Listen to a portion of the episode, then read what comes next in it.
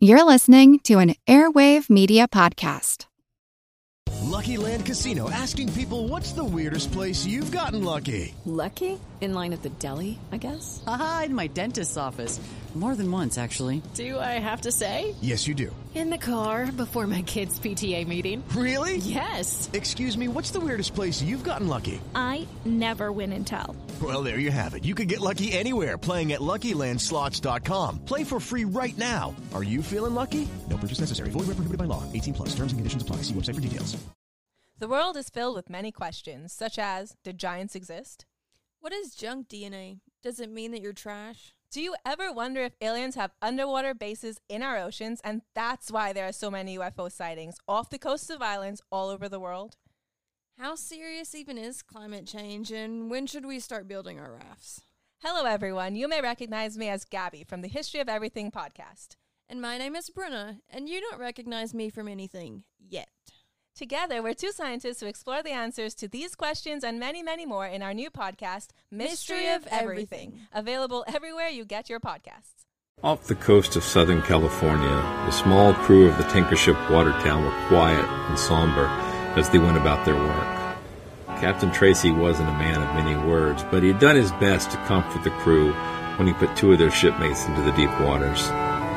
Seaman Courtney had been overcome by fumes, and Meehan had tried to save him, but died in the process.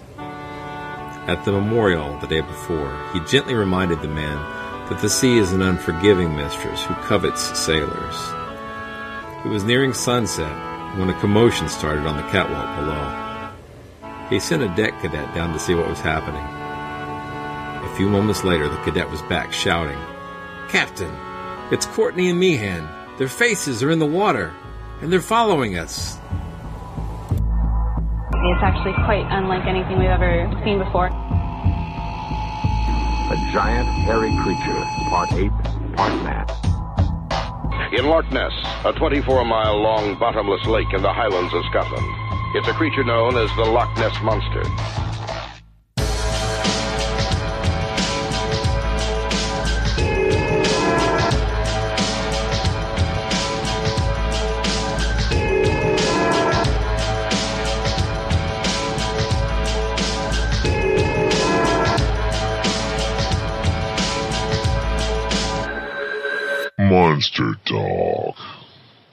Welcome to Monster Talk, the show that pours the water of science on the wicked witch of credulity.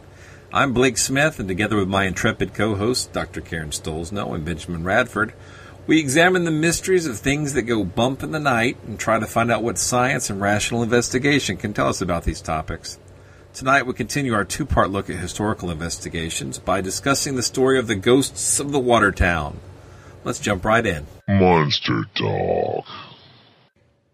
Okay, uh, we're going to pick up tonight and start on part two of our historic ghost investigations. And reminder that the investigative techniques we're going to discuss are pertinent to monster hunting or ghost hunting or any kind of paranormal investigation. When we talked last week, we covered Ben and Karen's uh, uh, investigations, and I'm going to talk a little bit about a, a case that I worked on, and then we'll get into uh, a little bit of the mechanics uh, using uh, Ben's upcoming book as sort of a uh, a primer for how people can do their own investigations using a lot more scientific methods than you would be given if you just used TV as a guideline. Before we do that, I want to mention that um, Dr. Brian Regal, who was a previous guest on um, Monster Talk, um, is going to be giving a speech or a talk called Evolution and Monsters at Kean University in New Jersey on Thursday, April 29th at 3:15 at the Carriage House in Liberty Hall. Uh, so Dr. Regal uh, was a great guest for us, and I think if people are in the New Jersey area, they may enjoy going to hear him talk. All right, I guess I'll just get started on the Watertown, um, if that's okay with you guys. Blake, tell us about your Watertown No. investigation. no, I don't want to hear it. I, I do appreciate you guys listening to this again, since you sort of followed through the whole investigative process. We'll Um, pretend to have forgotten it all. Oh, oh, excellent. Well, that's fine. Well, no, I, I actually who, say who are you again? uh, I'm, uh, I'm Dr. Atlantis. Dr. Atlantis, yes. Yeah, you may go ahead. recall my emails. No, I do. Rem- I appreciate you guys listening and being a sounding board for my investigation because um, uh, it's it's really nice to get some outside opinions of how you're doing your investigation. Um, and just it's nice to have someone else to talk to about it. I'll say that. It can be lonely work, can't it? It can be. It, it really is. All right. So just to start out, the um, the Watertown is a case that I investigated um, as part of a series of investigations I'm calling uh, "Things That Scared the Crap Out of Me as a Kid." All right. Well, uh, enough said. It's an interesting case, and, and the reason I found it interesting is because it's one of the few times that people allegedly see a ghost, get a camera, take a picture, develop the photos, and find pictures of a ghost.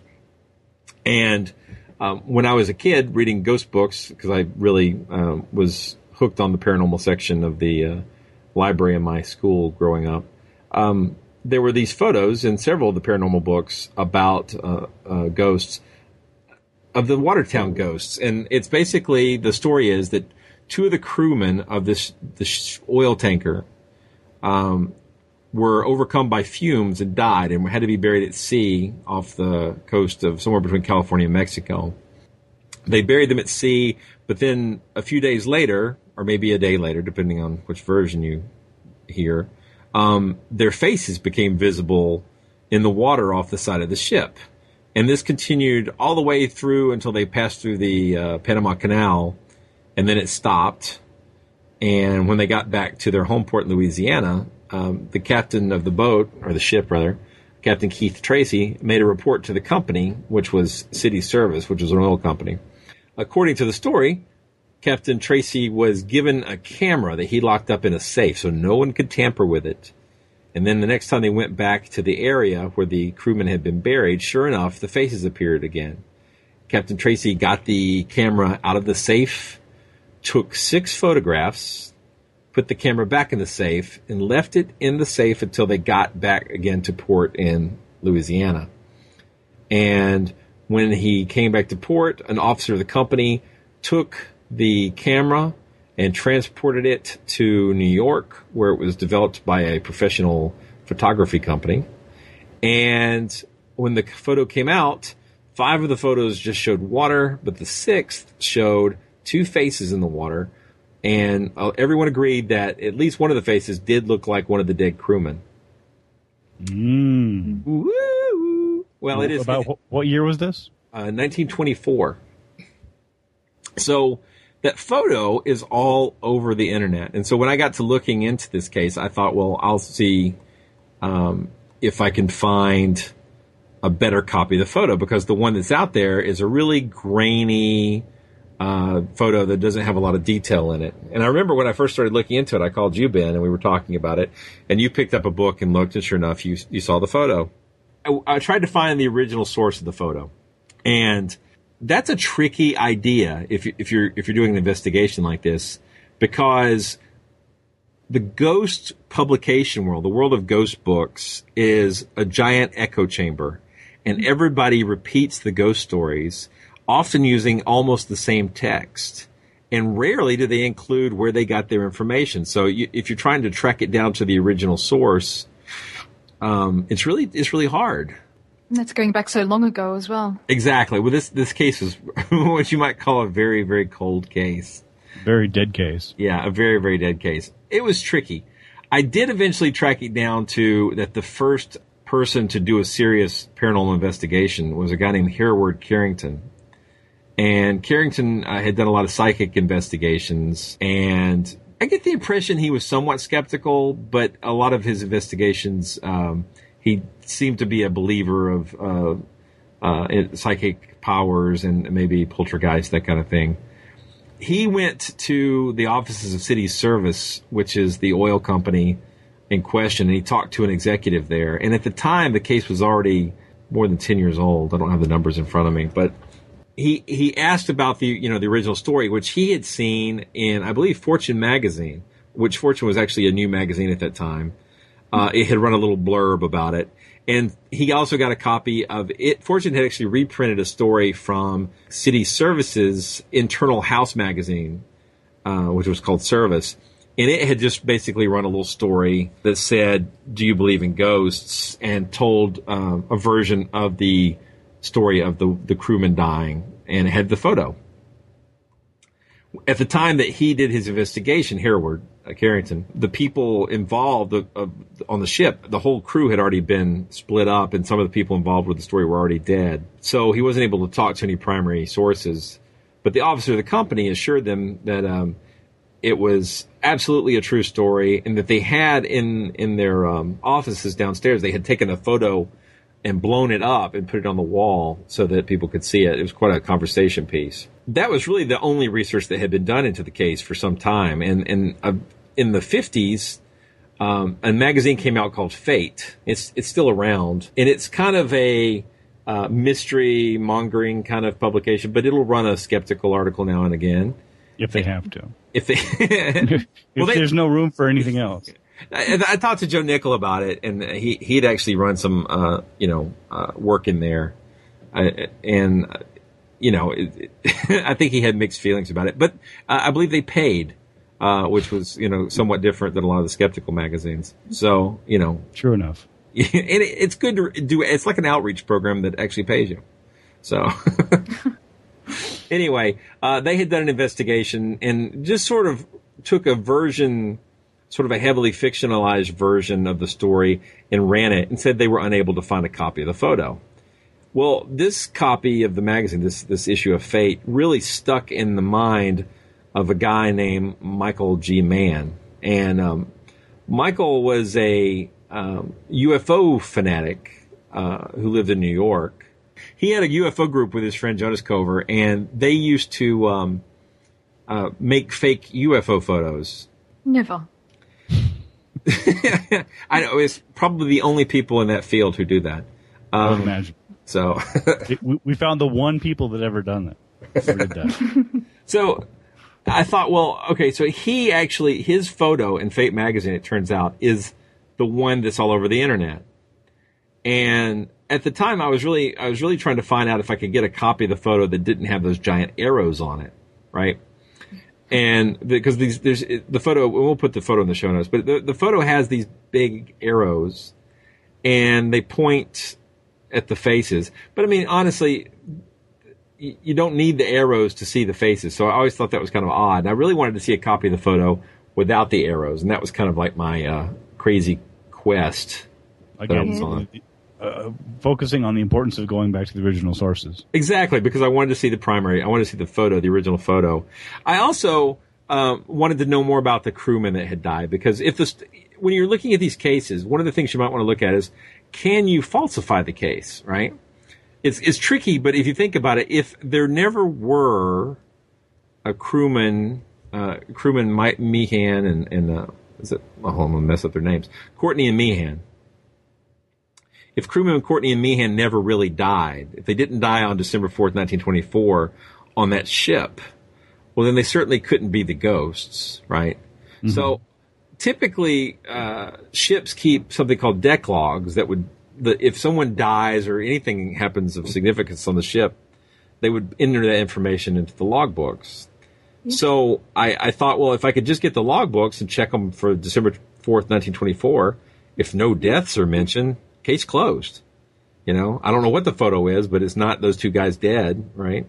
Exactly. Uh, so, um, to that end, I did uh, a lot of preliminary research, and I, I hired an archivist to go to the National Archives to pull all the records for the Watertown, only to discover um, after she got there that the index for the archives, that is the place where they keep all the information about what's supposedly housed there, wasn't actually up to date versus what's actually in the archives. And in this case, the records for the deck logs had all been destroyed as part of a documentation cleanup in the, I believe in the 70s. Uh, they were trying to save space, and I guess this was before um, microfilm and digital archiving made it possible to store a lot more information in a smaller space. Mm. So there are no deck logs for the Watertown, and the Watertown herself is destroyed. Uh, she's been scrapped. And in fact, at that point, there was no photo of the Watertown except for the ghost photo um, available in the public domain, or, or even honestly in the archives, I couldn't find any either. So the Watertown had five sister ships, and all of them ended up doing time in the military. They were refitted for military service, but all of the ships had been scrapped by 1954, and, and one had been sunk by torpedo in the war. Um, so I, I could find a few pictures of those, but I was kind of um, I was looking for the different ships and trying to find anybody who could tell me a little bit more because I couldn't even get the measurements for the ship. I got this idea in my head that there was something funny about the photo.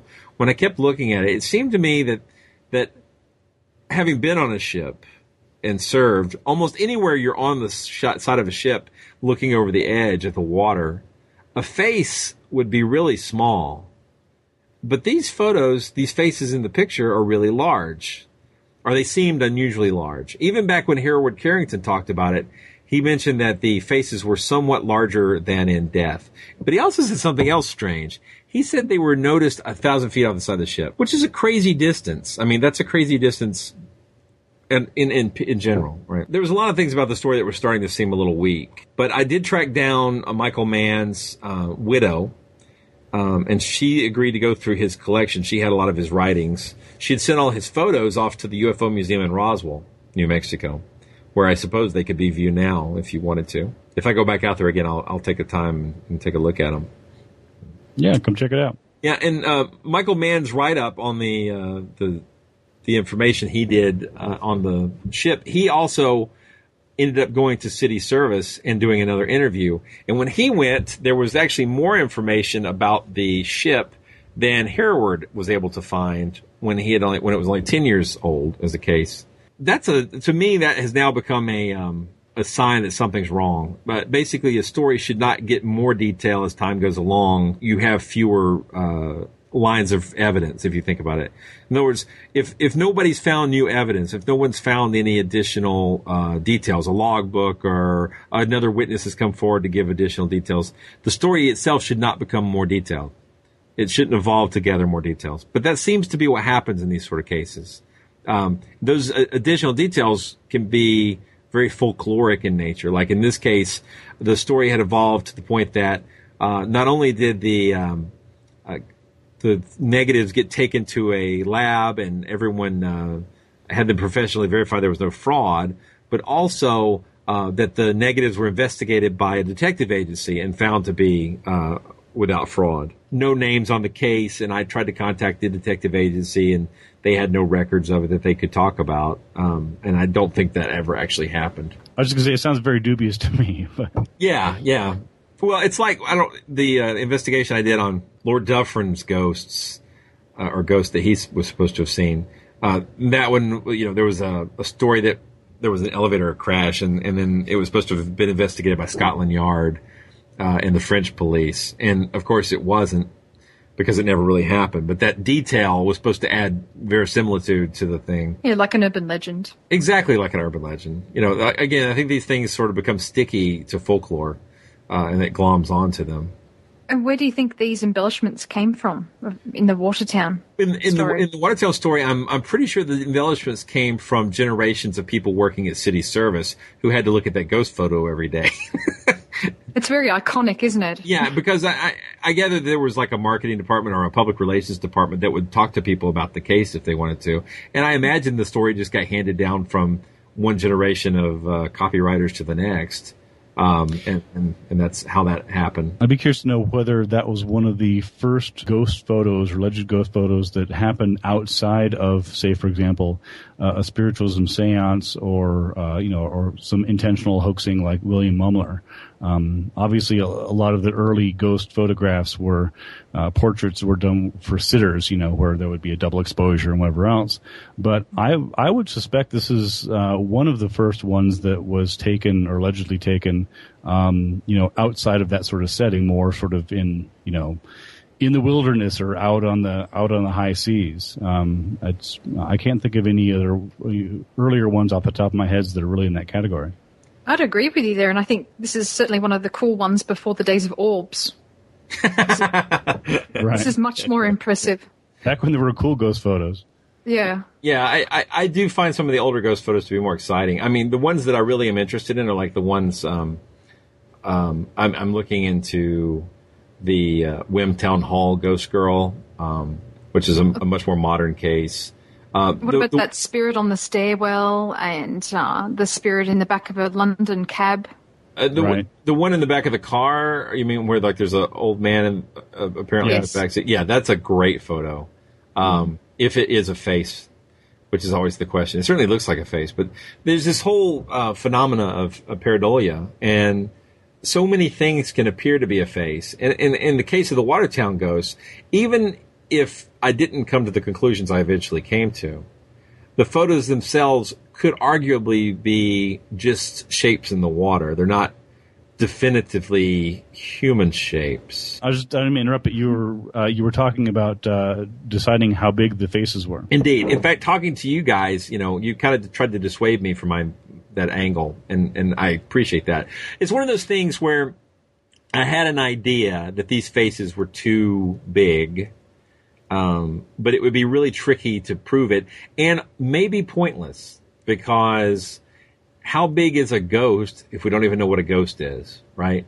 I mean, I've just never heard of a ghost as large as the ghosts seem to be in this photo. Angels on a pinhead. Well, right, exactly. You could have angels on a pinhead, or in this case, you could have ghosts that uh, who whose the faces of which are probably something like seven feet tall. Um, you know, that's that's Scary. they're- right. It's, it's eerie. Um, Giant ghosts. I took, um, I, I did a lot of research on the case, and, and what, in general, the details of the various stories, which did differ, indicated that the photo was taken uh, right near the catwalk, um, near the tower on the ship. But when I looked at the ship, I- what I actually did was I found one of the identical sister ships, um, a, a very nice woman from a, a genealogy board. Uh, I found her discussing one of the other ships, and she said she had a great photo that showed the ship uh, perpendicular, uh, or where it was end to end, and the camera looking straight at it. Right, so you could see the entire length of the ship, and then from that you could make measurements. So anyway, I, I so seeing being able to get the ship end to end to end, I was able to make measurements um, and determine how far from the water the photographer would have been probably. We we know the ship would have been loaded if it was really taking when it was supposed to be, and so I could take uh, those measurements and then take a camera and using the same distances photograph two people's heads, at, you know, and see how big they were. In in, in this case, uh, you know, I, they typically obviously there's not a lot of pictures from the Watertown, so I mean. Clearly, it's a small crew running this big oil tanker. It doesn't take a lot of people to run an oil tanker even back then apparently. Um, but they just apparently were not very much into taking photographs, at least, or at least their relatives are haven't been very forthcoming with you know putting crew pictures up on the internet. I'll say that. Um, anyway, the, the the the the bottom line is that that experiment showed that these faces are ginormous, and that's a, a technical term.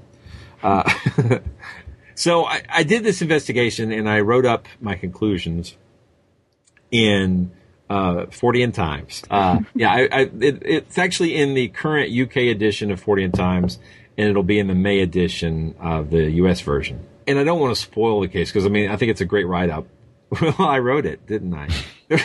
It's awesome. Just face it, it's awesome. super awesome. There's a lot more details in there. You know, the experiment photo I think shows uh, that whatever the things in the water are, uh, they're not anything like a human-sized face, and I, I think it matters in this sense because, like, you've talked about, uh, you guys were talking about well, how big is a ghost, but when you're looking at ghosts, if you see a ghost that's just a head floating in the water, it's seven friggin' feet tall.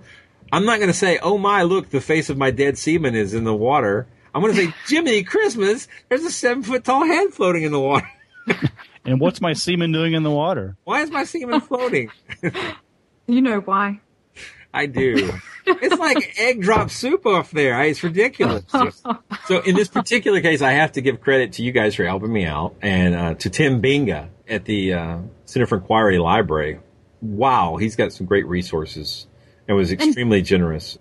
uh, how would you say that the, the Watertown sort of fits into the uh, the milieu of uh, of ghost photographs? I have to wait. Wait, not quite done. I have to mention that if you ask Joe Nickell for help on a case, be prepared for Joe to come in and solve it.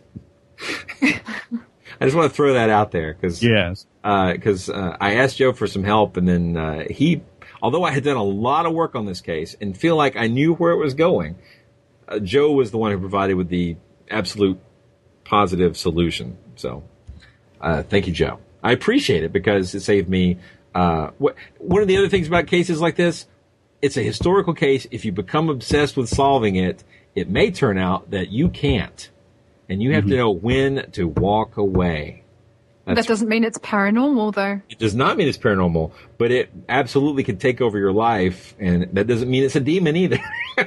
Are you speaking from personal experience? I'm just saying that you got to know when to stop. I mean, you got to know when to say, okay, I need to put this on hold and see if any other evidence comes up.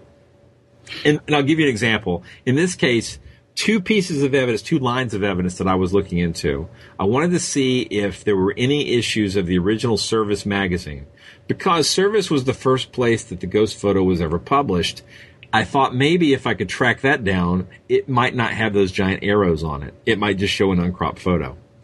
And the second was that there was a magazine in Wisconsin, like a uh, like you would have an insert magazine in a newspaper, um, one of those glossy types. It had published the same story with the photo, and that's two locations that I really don't have access to. Um, I don't know what uh, is in the boxes in the Oklahoma University's uh, city service collection. They've got stuff in there. They said they don't think they have that issue, but I wanted to go to Oklahoma and look, you know. But I can't really afford to take off time and go to Oklahoma. If I ever find myself there, I will probably stop by and look. And the other is the in the Minnesota library situation. I don't know which issue. And so I don't want to have to do a library exchange program where week after week I get one reel of the newspaper and go through the whole thing to see if the photo shows up, you know? Quite tedious. So it makes much more sense to go to Minnesota, which I don't have time or money to do. So yeah, at, at some point you got to say, okay, I can't keep spending money on this. Uh, Right. I'll have to wait till, you know, something else comes along. Uh, yeah, I, I think you're exactly right. I mean, that's that's one thing that I've I've uh, oftentimes found in my investigations is that at some point, exactly as you said, you, you need to know when to when to put the plug on it because you know there will always be another potential you know source. There will always be a potential another newspaper, you know, contemporary newspaper that you could look up. I mean, there's there's always more to it, and um, that's one of the in in my experience, that's one of the hardest parts is knowing is you know coming to in my case coming to my the satisfaction of saying I'm satisfied that this is enough. Um, and uh, and just saying, you know what, I'm not gonna I'm not gonna travel to the ends of the earth to to you know to, to dot every every uh, every I and cross every T if the the bulk of the mystery is solved. Right. I don't think there's any shame in saying that we don't know either. No, of course not. No. I mean, I've looked into it. I didn't find the answer, but that doesn't mean it's paranormal. Right? There's a big difference between unexplained and paranormal. And those two u- words are tossed back and forth like they're equal, and they're not. One is saying, I don't know the answer, and the other is saying that the answer lies outside of science and what it can understand. Yeah, that's not to say it's inexplicable either. It's just at, at this point in time, there's uh, insufficient evidence. Well, let me well let me let me come back to to the point about about knowing when to stop. I mean, the, it's important to recognize that that in the in the context that we're talking about here, we're talking about good skeptical investigation. And as as we've all seen from doing our own investigations, the point in which other people think that it's either a mystery or non-mystery um, is is far earlier than than the point in which you know you or I would say, you know what, there's no more we can do with it. So, uh, you know, in, in general, I found that that uh, the and I hate to say this because it sounds arrogant, but it's it's mostly true that the worst skeptical investigation is often ten times more thorough than the best believer investigation. Well, I think they would prematurely accept that something's paranormal hmm and not proceed any further. Right, right. Because because if and in many ways, it's just a matter of you know if if you just throw up your arms and say it's a mystery, then hey, then it, it's the problem's solved. Right?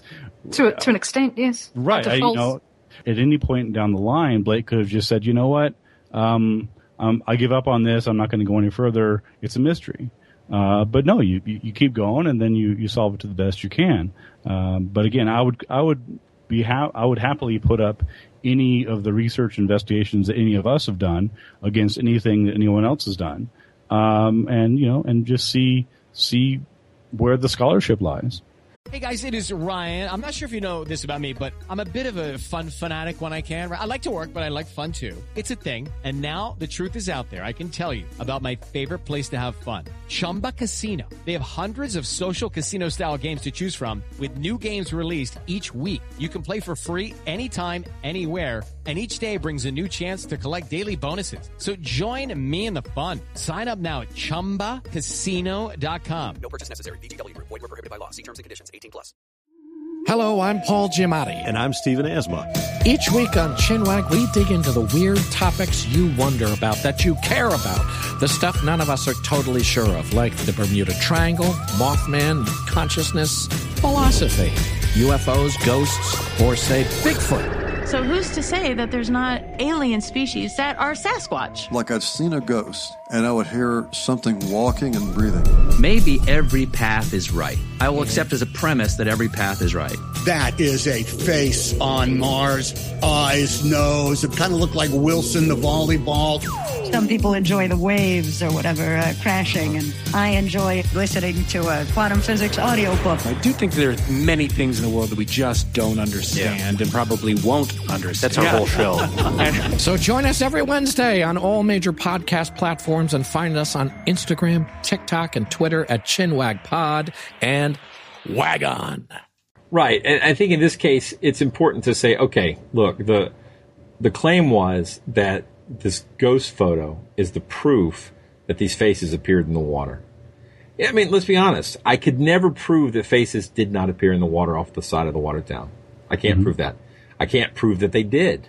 Right? Even a ghost photo, even if it was a fantastic photo that didn't have any questions about it, it still doesn't prove that those are ghosts. Go- photos are terrible evidence for that kind of thing. But um, you got to go with what claim is worth investigating. And the one that I could investigate was where did this photo come from? Is this photo genuine? Does it show any signs of tampering? Right? That's the kind of line that I went down. I think the most important thing with what you did too was to look for new information, whereas most other people who've supposedly investigated this story have just regurgitated. Exactly, and they regurgitated the original investigation not even the the newer one by Michael G. Mann, right? they they took the old version and whatever like a little additional bits they needed to make it seem more authentic, and and that's all they did. And that's not an investigation. That's telling a ghost story. Retelling. Yeah. yeah. It is, yeah, it's cutting and pasting, and that I mean that goes back to one of my longtime pet peeves. Is I often wonder, you know, e- even today, I mean, when I when I pick up books that were published recently on the paranormal, I invariably, especially you know believer books, I invariably come up with case after case after case of of subjects that either there's no mention at all of any real real skeptical investigation, uh, or if there is, it's the sort of glossed over perfunctory stuff. Blake, in this particular case, why do you think it was that uh, that most of the writers went back to the original one, the original investigation? I think it was probably because the the longer investigation appeared in a magazine but the original investigation appeared in a book, and it was probably easier for them to find Carrington's book in the library than it was Michael G. Mann's uh, investigation in Fate magazine. Uh, so they just didn't do their homework at all. Exactly. The only psychical paranormal investigator who seemed to have dug deep was Scott Rogo. Uh, and he looked at both Carrington's and Michael Mann's investigation in one of his books. Uh, Rogo, I, I think Rogo if, if I understand his position, uh, was pretty much a believer, but he certainly was a passionate and thorough investigator, or at least it seemed he was. But then he died rather abruptly before he got to really get anywhere with his career. So it turns out that the I found with Joe Nickell's help, uh, absolutely falsifying evidence uh, for the Watertown case. I felt like even before that, I had pretty much tied it down as being bloody unlikely to be a real ghost photo, but um, um, with, Another with technical term. yeah, with, with Like Joe's Jane help, uh, we we really uh, absolutely put the uh, nail in the coffin, or at least punctured the lifeboat that was keeping those guys afloat. So. Well, to, to my mind, the real question is uh, how long will it be, if ever, if um, the final solution to the mystery makes it into ghost books? Um, that, to, to my mind, that's one of the big issues because, of course, you know, I often come across investigations that that either you know I've done or other people have done, or that I just I just factually know were solved years, sometimes decades earlier, and I buy a book in you know 2009, 2010 that apparently he's never heard of it, and uh, so I I certainly hope that uh, that you know the writers who are researching this will will include uh, the the uh, the definitive debunking. They don't like to give the ending to the story, so if if there is uh, an answer, then it just won't be retold anymore. Right. Well, yeah, you would you would think. I mean, it's like I, I the the example that jumps to my mind is the um, the plesiosaur whale carcass that was brought up in '74, whatever it was, um, that was supposed to be you know this this monster. As we Uh, discussed with uh, Glen Kuban in a previous episode of Monster Talk. Exactly. Um, I mean, that's that's another perfect example of where, uh, again, that the solution to that mystery has been known at least 10, 20 years. I mean, there's there's no real mystery about it, and yet uh, it still appears in books of monsters. In different forms, too. Yes. Exactly. So I actually talked to some of the people online who were um, interested in this story. For example, About.com has a top 10 ghost photo list. And at least three of the ghost photos on that list I'm interested in investigating or have already started investigations on because I think they're solvable and not necessarily paranormal. Um, Which ones? Oh, you don't. Well, the Wem Town Hall, um, I believe, has a better solution than it's a ghost. Um, that's uh, the one where there was a uh, town hall burning in the 80s, and a guy took some photos, and one of the photos appears to show a girl's face on a balcony in the middle of a blazing inferno. Um, and it does look like a ghost um, or a girl or something, but um, I think there's more to it than the uh, current explanation. And Goddard's squadron ghost photo, um, which uh, allegedly shows a ghostly face appearing in a photo taken uh, around the end of World War One at a uh, British base, and in the back row, like I say, there's a ghostly face just sort of appearing there, halfway between two people. Yeah, I love that one. It's so creepy. It is a creepy thing, and um, the woman who uh, was sort of the champion of the story uh, has passed away, uh, but she lived to be quite old. And I talked to her neighbors uh, who helped her try to sort of promote the story and try to find an answer. Um, and they sent me some very good quality um, reproductions of the photo and a lot of news articles to go through. And I think that one's got a mundane explanation as well, uh, but I want to get to the bottom of it. Um, so there's just several of these cases I've been looking into um, because along the same lines as the Watertown. It's they're interesting ghost photos. The one with the the car with the guy in the back of the car. I'd love to solve that one, or, or at least find out more about that case. But when you're going to do an investigation like this, you have to have um, leads and you have to have a very good plan, and you you have to figure out what it is you're looking for. Um, ben, do you want to kind of talk about your book and, and how it deals with these sort of issues? To my mind, you know, one of the first things you really need to do, and, and again, sort of all of us have touched on this, but uh, is examine all the components of the claim. You know, figure out what exactly is being claimed here. Um, uh, are these are these faces being claimed to be of you know crew members, or are they you know claimed to be of you know somebody uh, you know in the case of the Watertown, or you know someone back home, or you know the, the captain who's still alive, or you know what exactly is the claim? Uh, and then you know it's often t- important to you know, track down, uh, you know, who, again, who made the claim? What's the provenance? Particularly if you're talking about ghost photographs, um, where did it come from? Uh, again, looking at looking for earlier versions of the same photograph, um, different variations. Uh, some of them have arrows, some of them don't. you know, sometimes the arrows may be obscuring information that you want to see. Um, as you said, it's, it's always important to go to the, the original uh, source as much as you can, and, and it's the same principle for anything, and particularly if we're, if we're talking about like in photographs.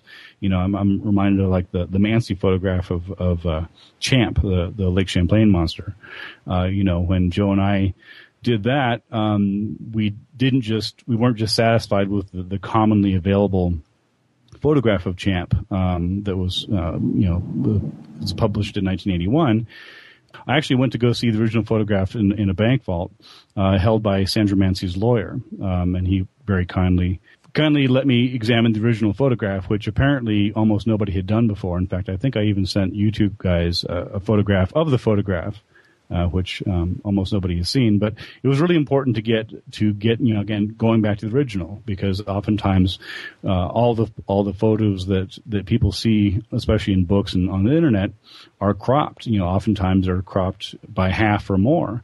And so you're you're just leaving out a whole lot of information that could potentially help solve the the mystery. Um, and then you know you need to just look into the different levels of it. I mean, you, if you're looking at if you're looking at a particular ghost uh, ghost you know if you're looking at a particular ghost location for example when Karen went to Waverly um, it's important to understand what what's being claimed at this particular location who's claiming it under what conditions. Um, but also of course it's important to have a broader knowledge of ghost claims in general um, because oftentimes some of the claims that uh, oftentimes the, the claims will be virtually identical from place to place so if you're investigating a haunted house outside of Los Angeles, uh, oftentimes virtually identical claims will be made. Uh, you know, in a haunted cemetery, um, or, you know, haunted factory in, in Louisiana or wherever else.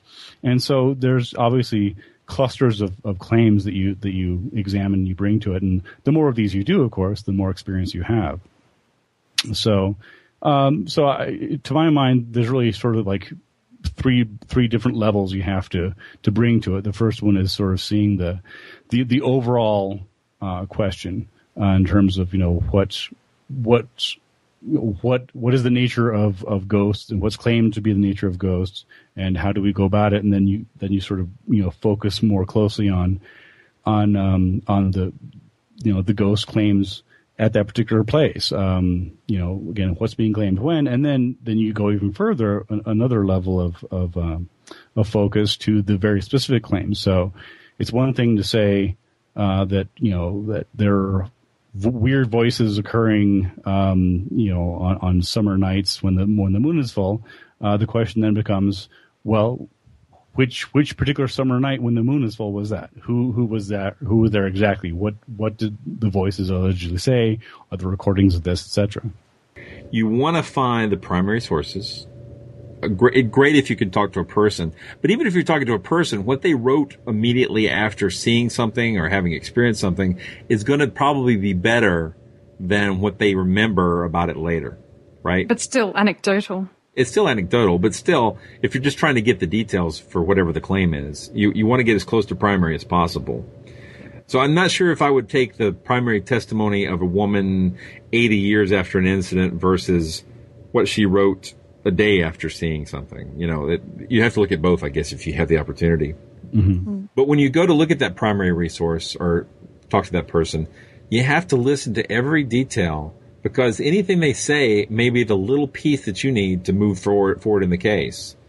Um, you know, maybe they, th- they say the name of a company or you know the name of uh, or the the month when something happened or some detail about the weather, you know, or, or mm-hmm. something that could give you guidance to determine uh, the next place to look or if the story is true you know, you're just like a detective trying to solve a murder case or something in a, you know, it's just, you're, you're looking for whatever clues you can find.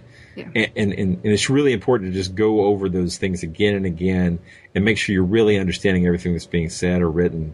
Let me just quick throw in one thing that I, I do find uh, that that's very important that isn't done nearly often enough is reconciling a first person eyewitness account with a photograph oftentimes what you find in, in these sorts of uh, in ghost researching is that you will be presented with a photograph and a couple sentences about how mysterious the photograph is and nothing else. Or you'll you know you'll get a, a couple sentences or a paragraph of you know some some weird eerie thing that was sighted whatever else. For every ghost photograph there is an eyewitness there was somebody who was there. There was someone that snapped that photo. Now, as both of you know, a lot of times they claim they don't see the, the, the ghostly image until afterwards. And of course, there are a variety of reasons for that. But if they claim, or right, or EVP, for example. But for example, if they say that, uh, it's much rarer, but there are, of course, cases where people will say that they saw uh, a weird image and then they they photographed it specifically for that purpose. In those cases, um, it's important to seek out both again the original best photograph you can, um, and also uh, you know find out what what exactly the conditions were because a lot of times if you just have a photograph you have no idea what the conditions were um, you have no idea who else was there what time of day it was or anything else like that so um, that's that's something that I think uh, oftentimes gets overlooked. I want to address something you you asked earlier, um, which is it's kind of an important issue, um, which is if you do these investigations and you come to conclusions, what do you do with the results, and how do you make those results known to the rest of the paranormal investigating world, whether they be on the believer side or the skeptical side? It's tricky. Um, when I was doing my investigation into um, the, the the ghost in Lord Dufferin, um, it turned out that the solution had already been found, and then had already been found again by two very competent paranormal investigators, um, about fifty years apart, and then I did it again, you know, twenty years after that. So. we do waste we wasted the time. So, so, let me just uh, this is very interesting. So at the time, so briefly, the story was that um, the, the, the English diplomat Lord Dufferin uh, had seen a ghost. That, that's a very short version. Um, yes, it doesn't get much shorter than that. no, it doesn't. Um, the case had been uh, written up by a guy named Camille Flammarion as a true story. Uh, this is a Frenchman, and a skeptical French newspaper journalist uh, named Paul Heuzé uh, decided to dig into the case. He had done a lot of investigations. In fact, the book copy that I was looking at online had been in Houdini's personal collection. This was uh, a guy that uh, Houdini uh, revered enough to pick up his book and put it in his uh, investigative library. Um, so Paul Heuzé uh, wrote a book in 1923, "Do the Dead Live?" and it, I like this passage he wrote.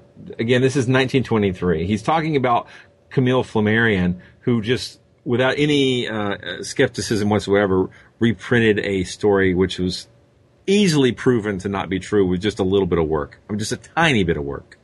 In this case, uh, going down the street or making a phone call or writing a letter to the people involved and discovering that the story was made up.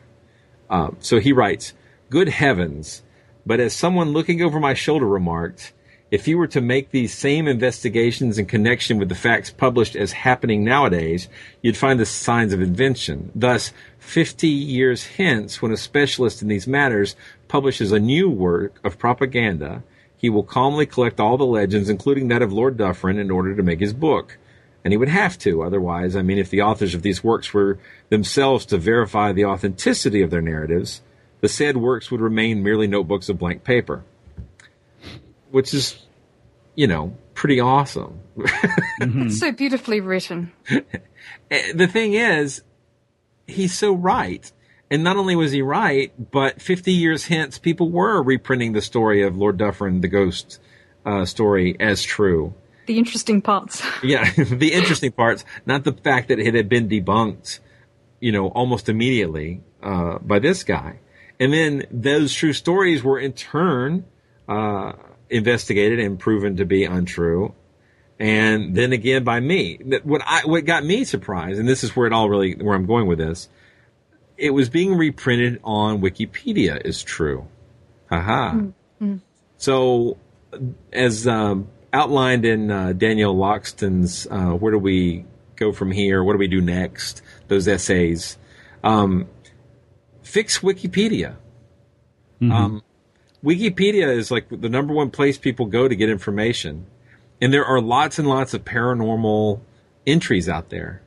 Um, the trick is, I can't go onto Wikipedia and write up an article and say, I solved the Watertown ghosts. They are not real. I just wanted to say that, you know, or whatever. I, even if I do it very nicely, that's not how Wikipedia works. But because my research has now been published in Fortean Times, someone besides me could go write an entry on the Watertown and explain that the ghosts were not real, explain why the ghosts were not real, and put the photo there. And um, maybe that would help curtail some of this ridiculous echo chamber ghost story repetition. As a skeptic, I like the truth. Now, that being said, as a uh, fan of the paranormal or a, a paranormal enthusiast, however you want to put it, I, I enjoy a good ghost story. Uh, I like to be scared. I just happen to think that the um, You can differentiate. you're right. I can differentiate between you know a scary story and a true story, or a true scary story. What- So, but but skeptics uh, can, with very little effort, can do these kind of investigations, or even with more than a little effort, can do these kind of investigations if they, if they're if they're careful, and they can solve their own cases. Yeah, well, these things have to be a team effort, and I guess with these uh, these precedents, it demonstrates that there is thorough research that's often out there. Or if you do your your, your research thoroughly, uh, you'll find that the information exists or can potentially be out there. Uh, it's just a matter of what's really regurgitated, and um, it's just a matter of digging deeper in everything. Exactly, and and, and I think we have you know it, there's something like five or six thousand people who listen to Monster Talk every week. Um, hopefully that number will keep going up. But Haven't they got anything else better to do? don't, we, we established last week that they were sitting by a fire, listening to the show, drinking tea, wearing a tinfoil dunce cap, or whiskey, or, or drinking whiskey. That's right. smoking a cigar. All my all I'm saying is, if they took the time to pick up a laptop and also fix Wikipedia, that would be a great way to spend an evening. Um, I, I think you're. I, I think you're exactly right. I mean, that's always been one of the issues that I've had is that you know, and you and I have discussed this earlier, where as exactly as you point out, a lot of the skeptical sources are great. Uh, Skeptical Inquirer magazine is, is a fine magazine. Um, and uh, my upcoming book that you two are part of is also fine, and Dan Loxton's and, and plenty of other places. But that's not where the bulk of people go. They go to Wikipedia, and unfortunately, they often take you know that as quasi gospel. And um, yeah, I mean, I, I would. I would love it if we had, uh, you know, a small team of people who could who could devote, you know, an hour or two uh, a week uh, or even a month. I mean, it's, it's there's almost none of it going on now, so anything is better than nothing. Uh, if we had a couple people who could just, you know, devote a little time here or there, um, you know, uh, that it could be enormous advances made in terms of bringing some skepticism and science uh, to it. So I, I hope that uh, you know we can get some people in there to help out with that. It's a fantastic project. Anybody can do it. The barrier to entry is very low. Um, and you can take Skeptical Inquirer or Skeptic Magazine or you, any kind of written uh, verifiable source and use that to fix Wikipedia and f- get rid of the nonsense that's in there. Well, one of the things that I, I've I've often felt that should be done would is to uh, when you see new rehashes, uh, for lack of a better word, of these sorts of cases, would be to call them on it. Um, you know, uh, just in the past uh, week, I mean, I, I picked up two recent books um, that had information that I know for a fact was out of date on a variety of topics. And part of me sort of said, you know, I, I had to track down the author and send him a nasty email or call him and say, and just, you know, or not nasty, just just politely say, why isn't there a skeptical point of this? I mean, I, it's a, it's a, it's a sincere question. I honestly don't know. Is it because you didn't do your research and you haven't seen the, the information? or did you just purposely ignore it or leave it out? Or I'm genuinely curious as to know why these sorts of things don't get in there. And if the answer is simple mystery mongering, um, then then fine. But um, oh, not fine, but that's at least an answer. Uh, but if the answer is simply that um, that the the authors and the researchers didn't do any actual research, that is, they just sort of copied, and, you know, cut and paste. Um, then at least if someone like one of us or, or one of our listeners contacts them and says, "Look, um, I read your book, I read your recent article." Um, you know, you, you should be aware that your material is out of date and there's another perspective on this.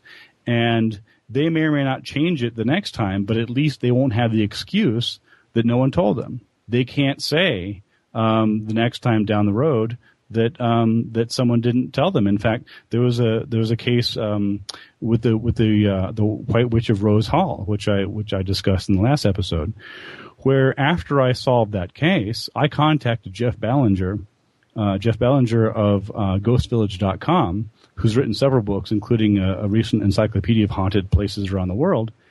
And uh, I contacted him with the results of my my um, Rose Hall investigation. And sure enough, I got his uh, his recent book, 2010 book, uh, on the Encyclopedia of World Places, uh, world ha- the world's most haunted places. And sure enough, Rose Hall is there, and there's no mention of it. And um, I know for a fact that Belanger knew of my research because I specifically I specifically sent it to him.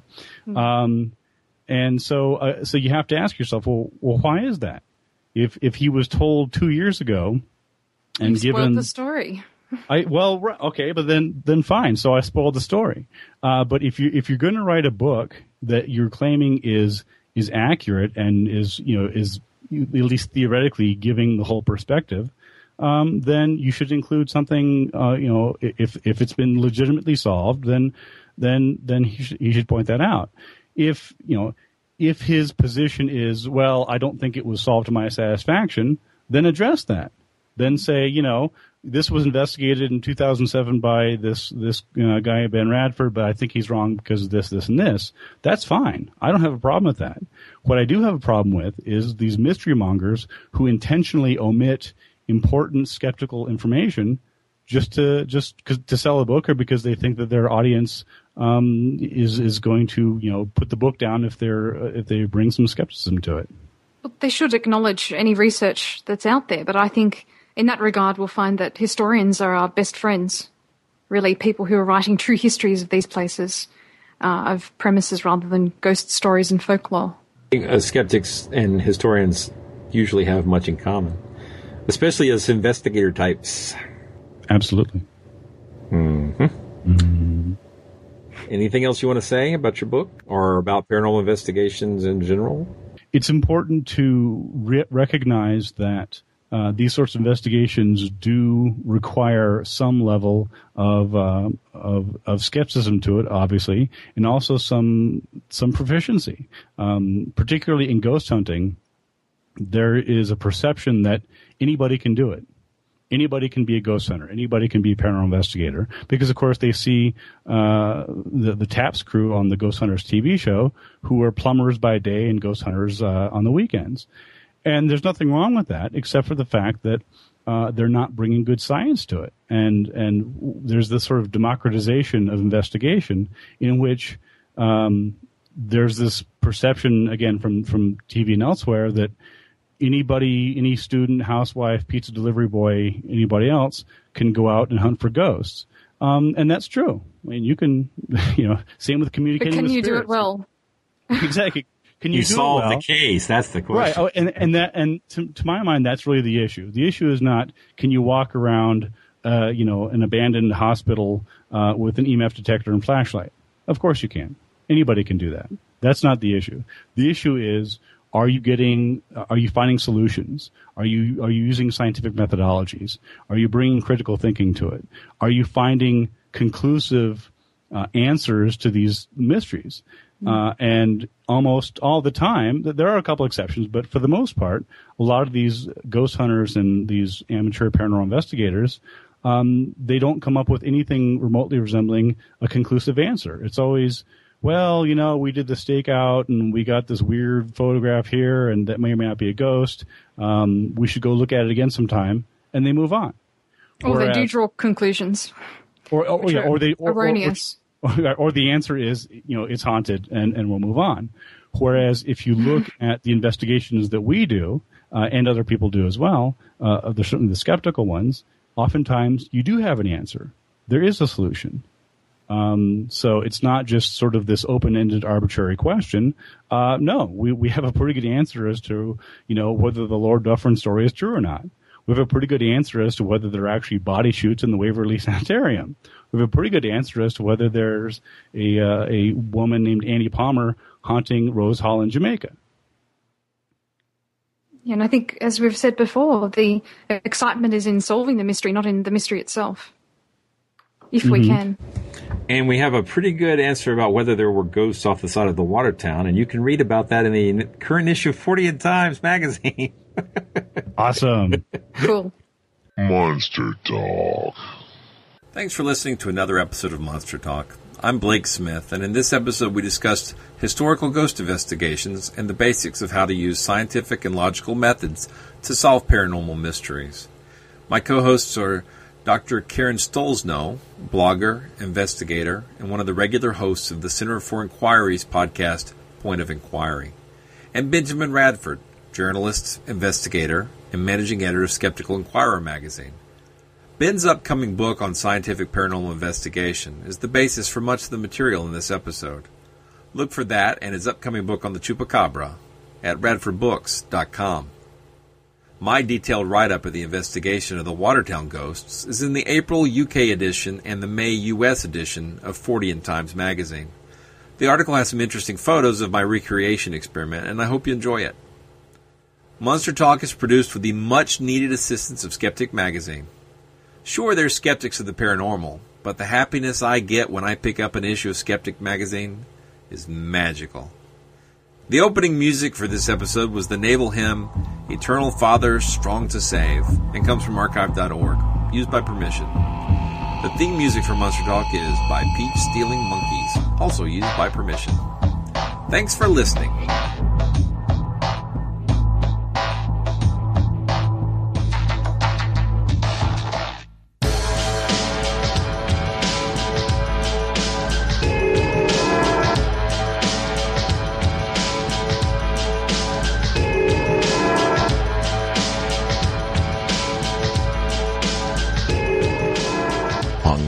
For more skepticism? Want to learn the truth about the scientific controversies of our time? Then subscribe to Skeptic, the quarterly magazine Stephen Jay Gould called the best journal in the field. To subscribe, visit skeptic.com today. Oh, I'll tackle Nessie. I'll tackle her. She'll put the please in plesiosaur. Oh, don't don't get him started. Step into the world of power, loyalty, and luck. I'm gonna make him an offer he can't refuse. With family, cannolis, and spins mean everything. Now, you wanna get mixed up in the family business. Introducing The Godfather at ChumbaCasino.com. Test your luck in the shadowy world of The Godfather slot. Someday, I will call upon you to do a service for me. Play The Godfather now at ChumbaCasino.com. Welcome to the family. No purchase necessary. VGW Group. Void where prohibited by law. 18 plus. Terms and conditions apply.